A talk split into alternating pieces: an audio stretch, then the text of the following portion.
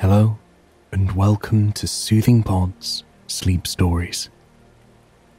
My name is Chris, and tonight I will be your guide as we journey to the past and explore a mystery on a foggy moor with none other than Sherlock Holmes himself.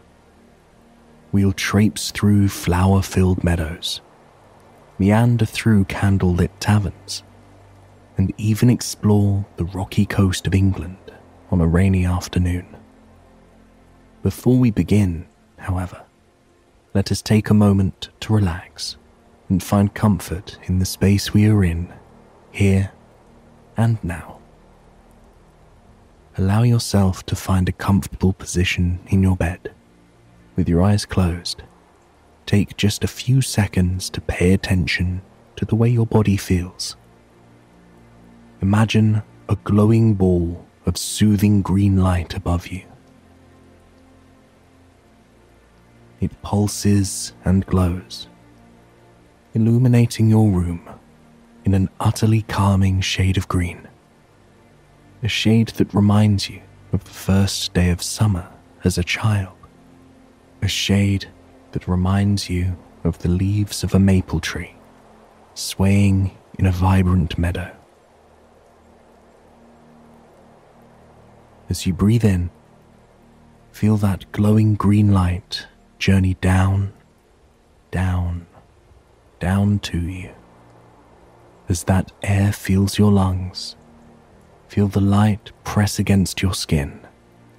A warm, soothing touch that releases any tension you are carrying.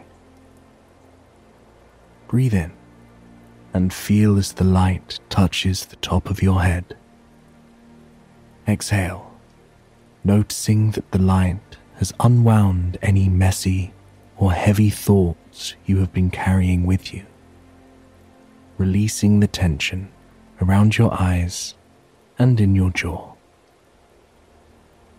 Breathe in and feel as that light touches your chest. It takes the weight off of your chest the weight of others' expectations, the pressure you put on yourself. When you breathe now, you can really, truly breathe. Breathe in and feel as that light brushes against your arms and legs. Your fists unclench, and your legs and arms simply melt into the mattress, ready to get the rest and relaxation that they deserve, that you deserve. Know that you can return to this light at any time. The tension within your body isn't necessary, and it can easily be addressed by closing your eyes and giving yourself a few moments to simply breathe. Now that we have taken some time to unwind and find comfort in the space we are in, let us begin.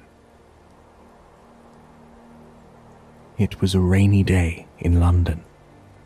At 221B Baker Street, things began as they normally did. Sherlock Holmes awoke to the sound of the city echoing just beyond his window. He'd first noticed the weather well before anyone else was awake. On most summer days, he would hear the tip tap, tip tap, tip tap of the old oak tree outside his window brushing against the glass. Then he would hear the birds starting to stir there was a cardinal's nest almost pressed up against the glass. Nestled against the stone bricks of his home for shelter, he would hear the scarlet cardinal's call echo through the streets as it beckoned to its mate in the early morning hours. Some days, it was just then that Sherlock Holmes would open his eyes the first thing he would see would be that cardinal curled up in its nest, silhouetted by the vibrant green leaves, and beyond that, a bright blue sky peppered with the occasional stark white cloud. It was a wonderful, welcome sight first thing in the morning. Perhaps Holmes liked it so much because it contrasted what the rest of his day was going to look like. There was no mystery in the Cardinal, no ulterior motives, no secrets or lies or conclusions to come to. The Cardinal wanted to simply be. Holmes often wondered to himself what that felt like. But today, there was no cardinal outside his window. And today, there was no sunny sky. But there were plenty of clouds. It was a particularly rainy summer, one that would certainly go down in history. And oddly, Holmes adored it. There was something about solving a mystery in the haze of a rainy day that made it feel both more poetic and more essential. Holmes crawled out of his bed.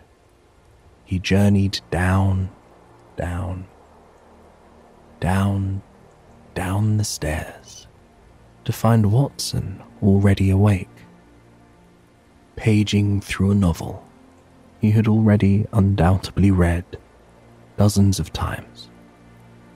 The two sat at the kitchen table in silence for quite some time, enjoying the other sounds of morning. Horses moving in the streets outside, children laughing and skipping along, the sound of merchants dragging their wares to their stalls. And today, they had the sound of the fire to keep them company. They read and sipped their tea peacefully, preparing themselves mentally for the journey that was ahead of them, the mystery they were sure to solve.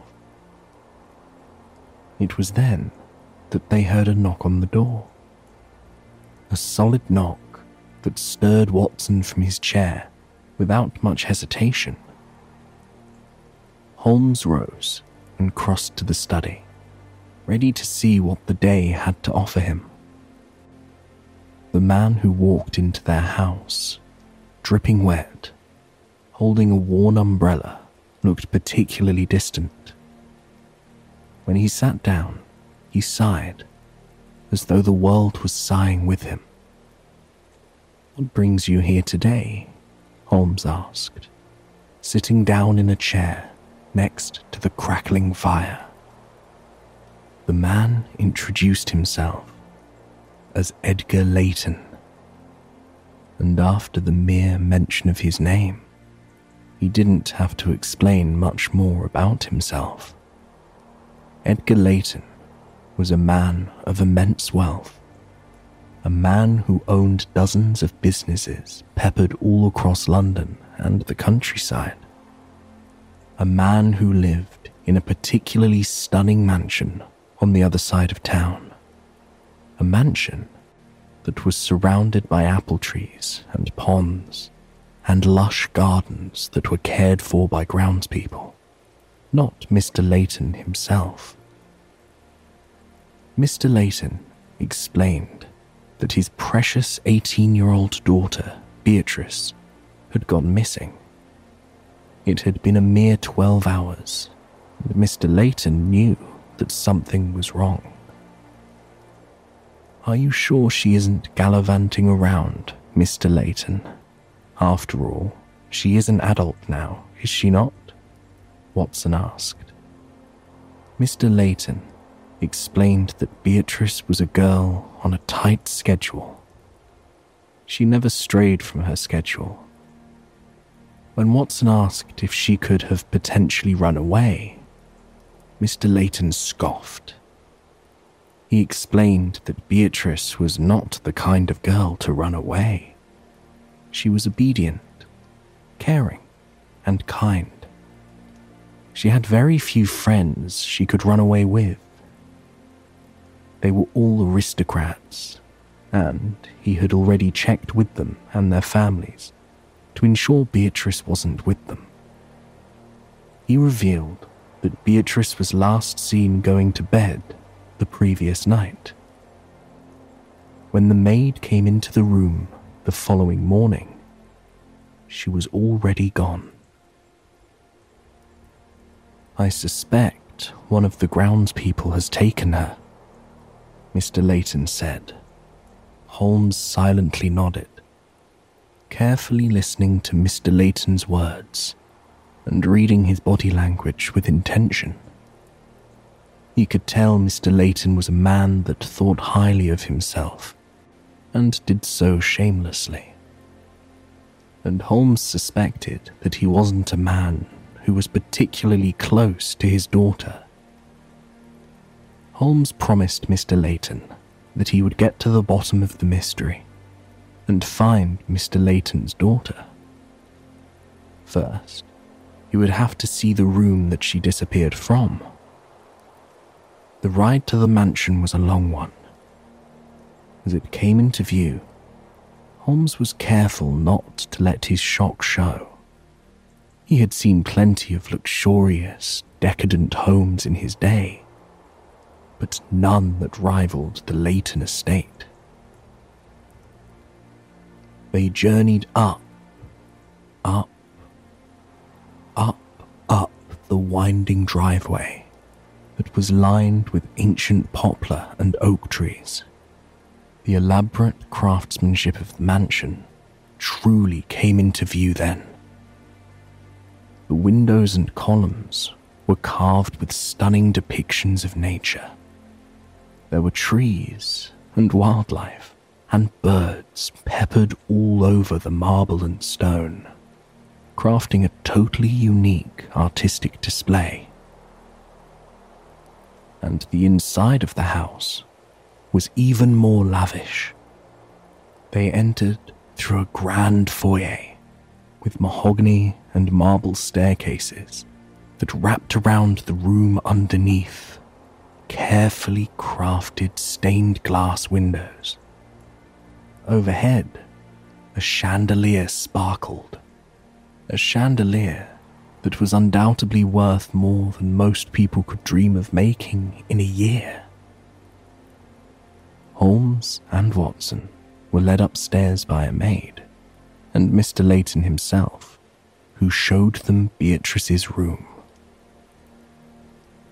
It was a room just as extraordinary as the rest of the house, but there was something different about it as Holmes and Watson began to look around the room. They discovered oddities in every corner. There were birds' nests and dried flowers and mushrooms. They learned from the maid that these were all things the young woman had collected on her sunset walks that she would take every day. Mr. Layton scrunched his nose at the mention of her walks he didn't find her rummaging through the woods particularly ladylike for a woman of her stature.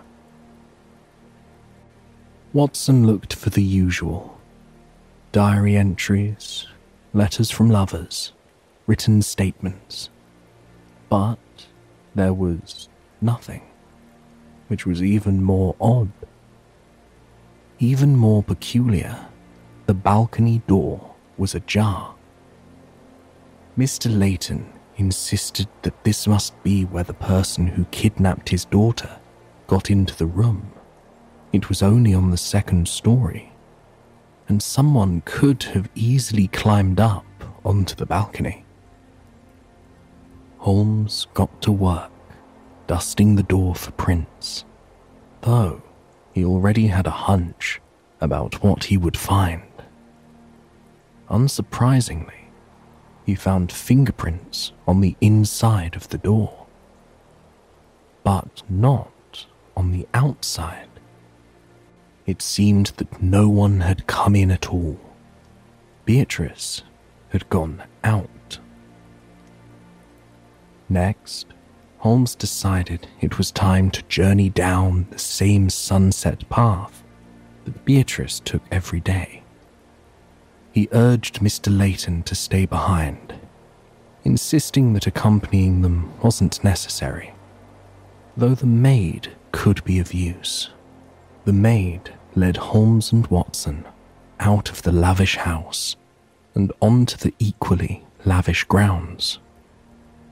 The walk was mostly silent, though Holmes noticed the maid was wringing her hands and tucking her hair behind her ear, struggling to stay still even as they walked. Holmes suspected that Beatrice was much more like the maid than she was like her father. As soon as they entered the shelter of lofty cedar forest on the backside of the house, Holmes stopped walking. Is there something you'd like to share with us, miss? I can assure you, what you choose to disclose will remain between us. Holmes promised. The maid sighed, rocking back and forth on her heels as she deliberated. Beatrice does not get along with her father, you see. He's not a kind man, the maid murmured so quietly. The birds chirping overhead could overshadow her. Beatrice loves being outside. She loves reading in peace and quiet. She would often come out here and read just to be away from her family. But sometimes, the maid's voice trailed off. Holmes sat down on the ground, encouraging her to do the same. He leaned against the auburn bark of one of the trees and breathed in deeply, savoring the woody aroma of the forest around him. Sometimes she would go elsewhere, Watson suggested. The maid nodded before pointing to a meadow in the distance. She would go there on sunny days. I'm not sure where she would go after that, but she would disappear for hours at a time. She said, her voice shaking in the slightest. And on rainy days like today, what would she do? Watson asked. The maid smiled a bit wistfully as she replied. She would come out and sit under the trees here and read. She loved rainy days. She wasn't afraid of a little water.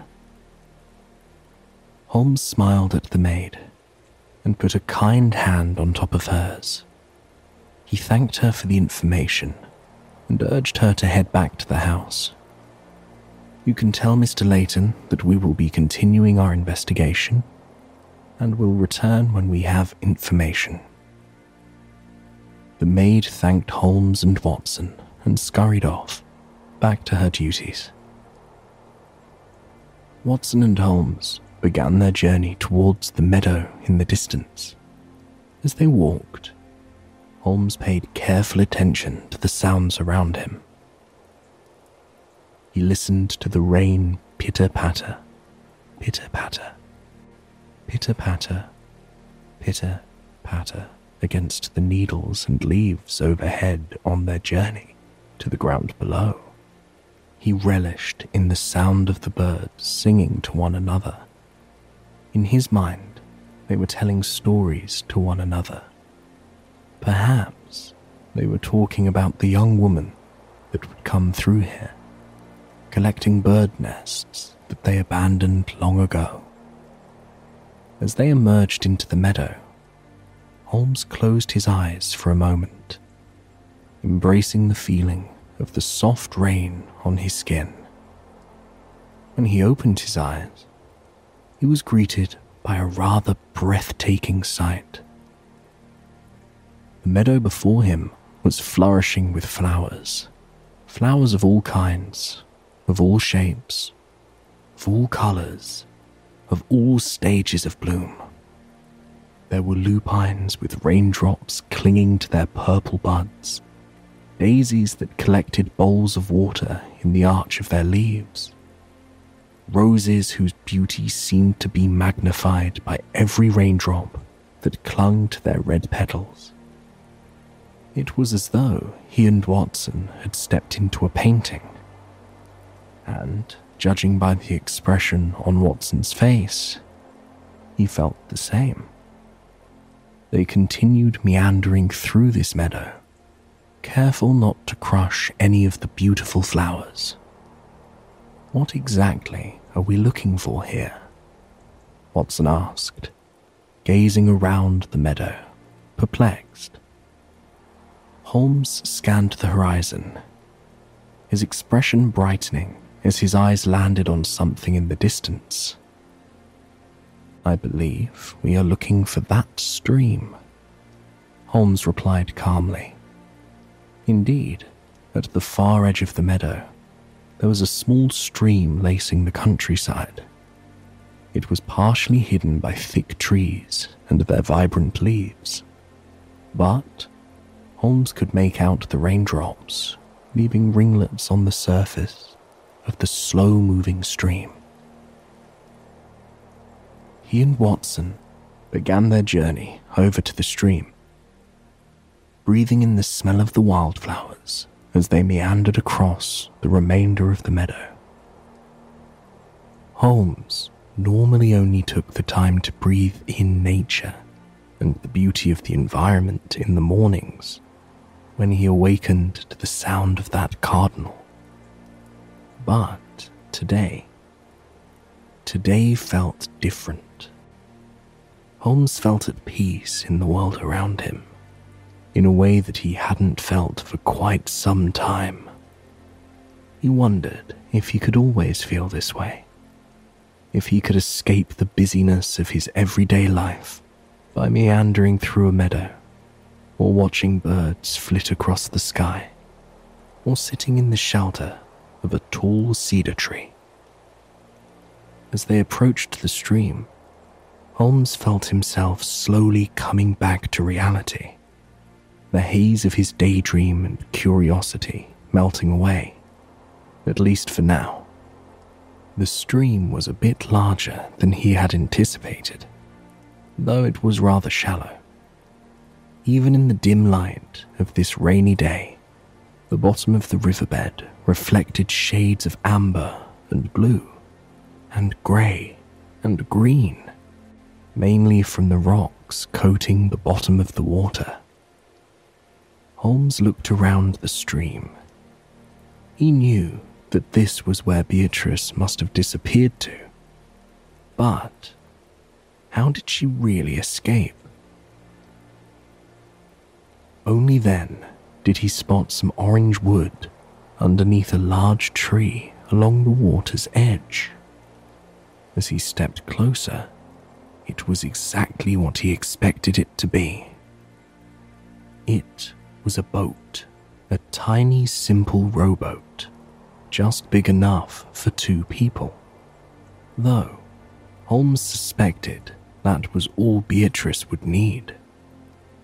Watson helped him haul the boat out of the foliage and flip it over. The boat had seen a fair amount of use. It was coated in scrapes and scratches, all of which, Holmes was certain, had a story to tell. But inside the boat is where they found the best piece of evidence they had uncovered yet there was a simple tin box. Holmes ran his fingers over the green tin, his heart thrumming with ideas of what could possibly be inside. It opened with a long, somber creak.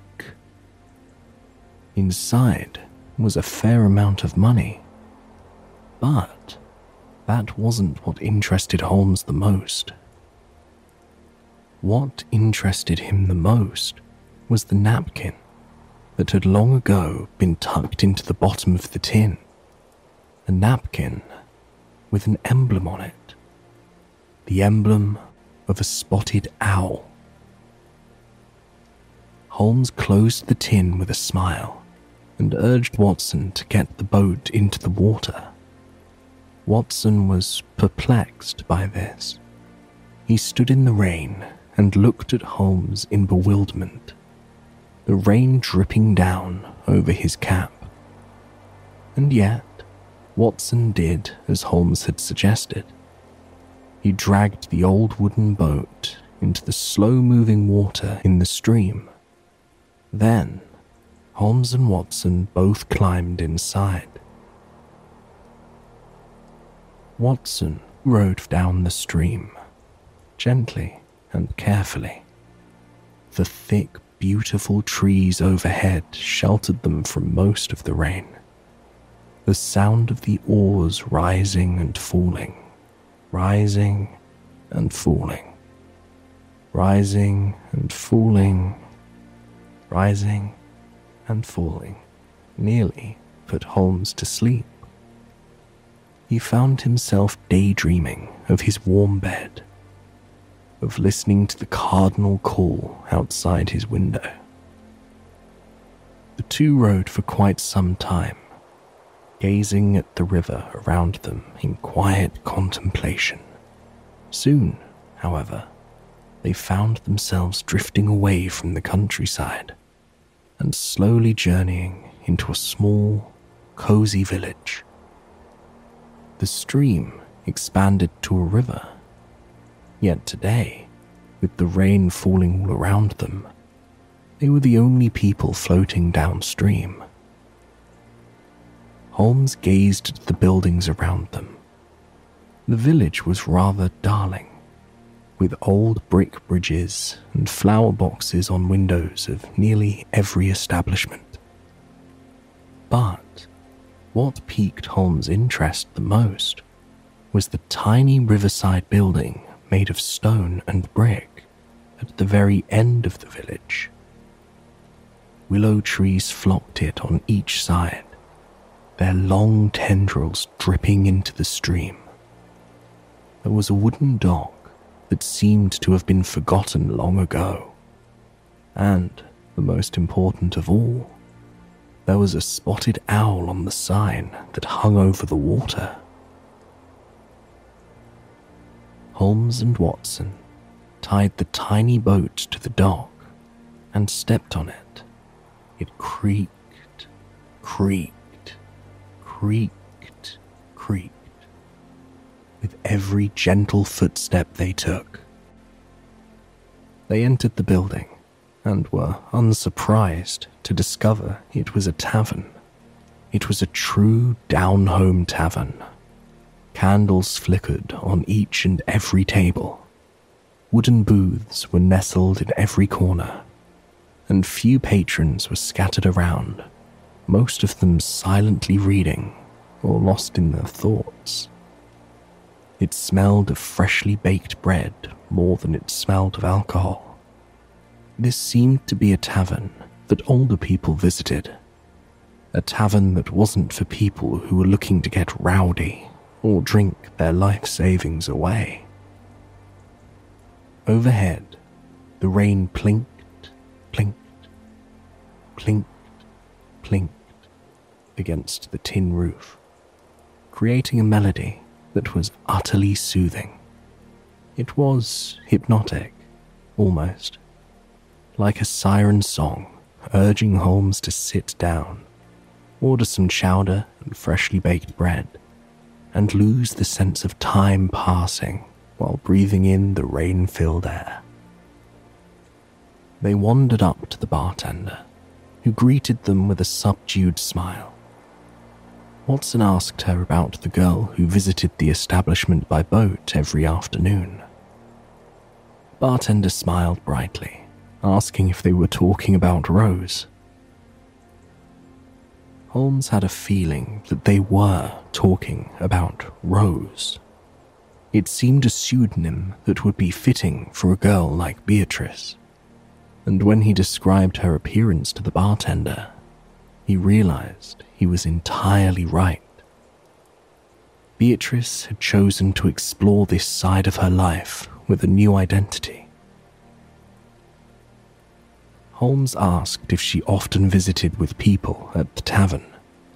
The bartender told him with a smile that Rose was always here, visiting one man in particular.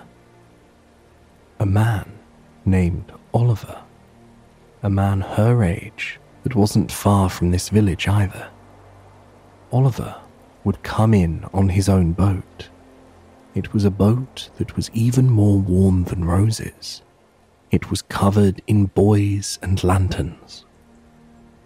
They would sit in the tavern for hours, laughing and joking and whispering to one another. Every night, the bartender would watch as the lights on their boats parted, heading in different directions as they returned home. They met almost every day, except when it was rainy or stormy, though the bartender suspected it was because Rose wouldn't want to drench her clothing.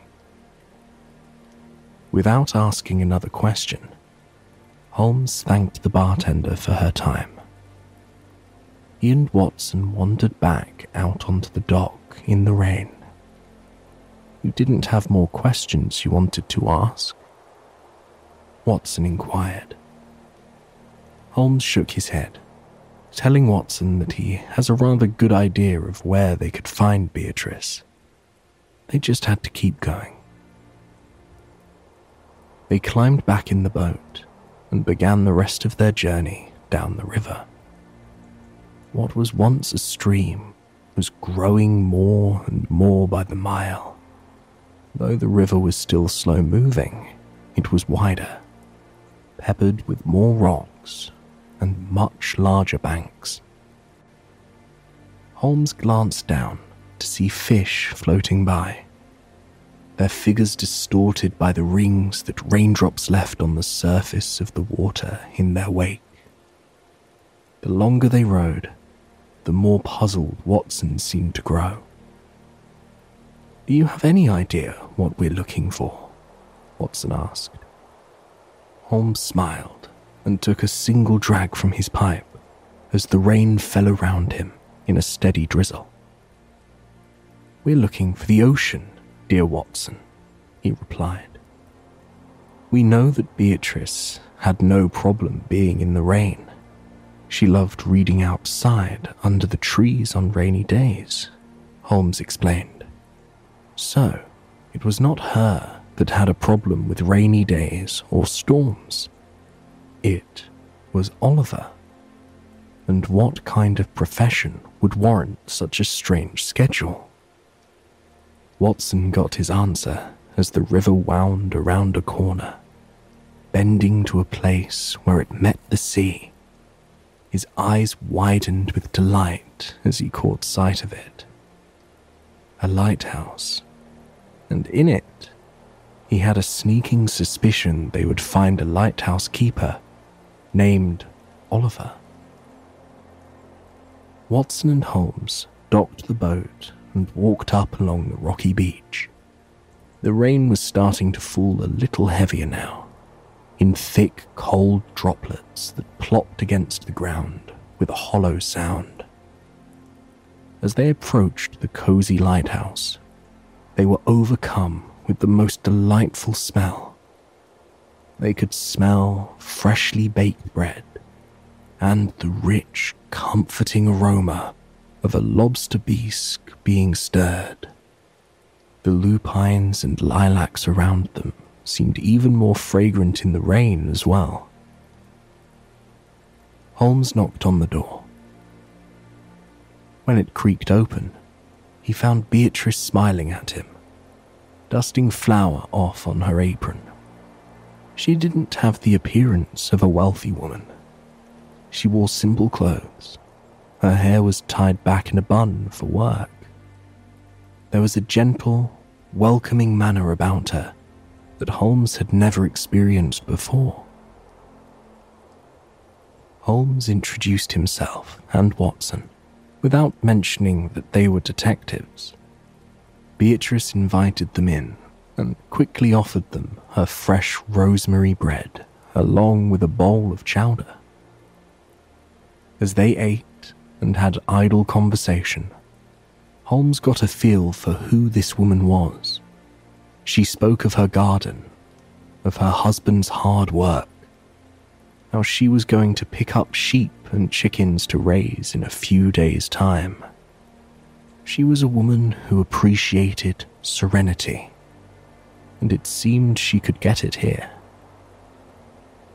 Holmes knew he had to tell her what had truly brought them here. He disclosed it gently, telling Beatrice that he only wanted to hear the truth. Tears rimmed Beatrice's eyes. She cleared her throat, calmly explaining I wanted a simple life, a life free of obligations, free of expectations. I wanted to be a free woman with time to enjoy nature away from prying eyes. A free woman who can simply be without wanting for more. And I have that here with Oliver. It's all I've ever wanted. Holmes reached kindly across the table. He squeezed the young woman's hand whispering to her, Then that is what you shall have. He rose from the table, complimenting her cooking and thanking her for her hospitality. He assured her that her father would be told she had gone away, moved to another country to find her freedom. Without so much as waiting for a thank you or staying to answer questions, Holmes walked out the door. The journey back to 221B Baker Street was a long and quiet one. Watson knew that tomorrow they would have to speak to Mr. Layton and tell him that his daughter was gone. They would never disclose that she was a lighthouse keeper's wife now. They would never disclose how unhappy she was with her life in the mansion. Though they suspected Mr. Layton knew that much. For tonight, they had time to unwind from the day's journey. Holmes sat down in his office. He closed his eyes for a moment and listened to the crackle, crackle, crackle of the fire. He embraced the pitter patter of the rain overhead. When he sipped his tea, it was just a little bit sweeter than usual. He spent the afternoon reading by the fire, though his mind was hardly on the novel in his hands. His mind was back in the lighthouse, watching Beatrice glow in the light of her brand new life. His mind was back in the lighthouse, savoring the flavor of the rosemary bread and fresh lobster bisque. His mind was back in the lighthouse, listening to Beatrice's words. He gazed out the window. The cardinal was staring back at him. Raindrops rolled off the bird's scarlet wings, making them appear even brighter. The bird turned his own gaze up to the sky as if he was embracing the feelings of the raindrops against his feathers. Holmes found himself smiling as he watched the cardinal. Watson, he called out. I think perhaps we should take tomorrow off. I hope you have enjoyed this sleep story and it brought you a night of peaceful, restful sleep. Please join us again tomorrow for another sleep story. Until then, sweet dreams.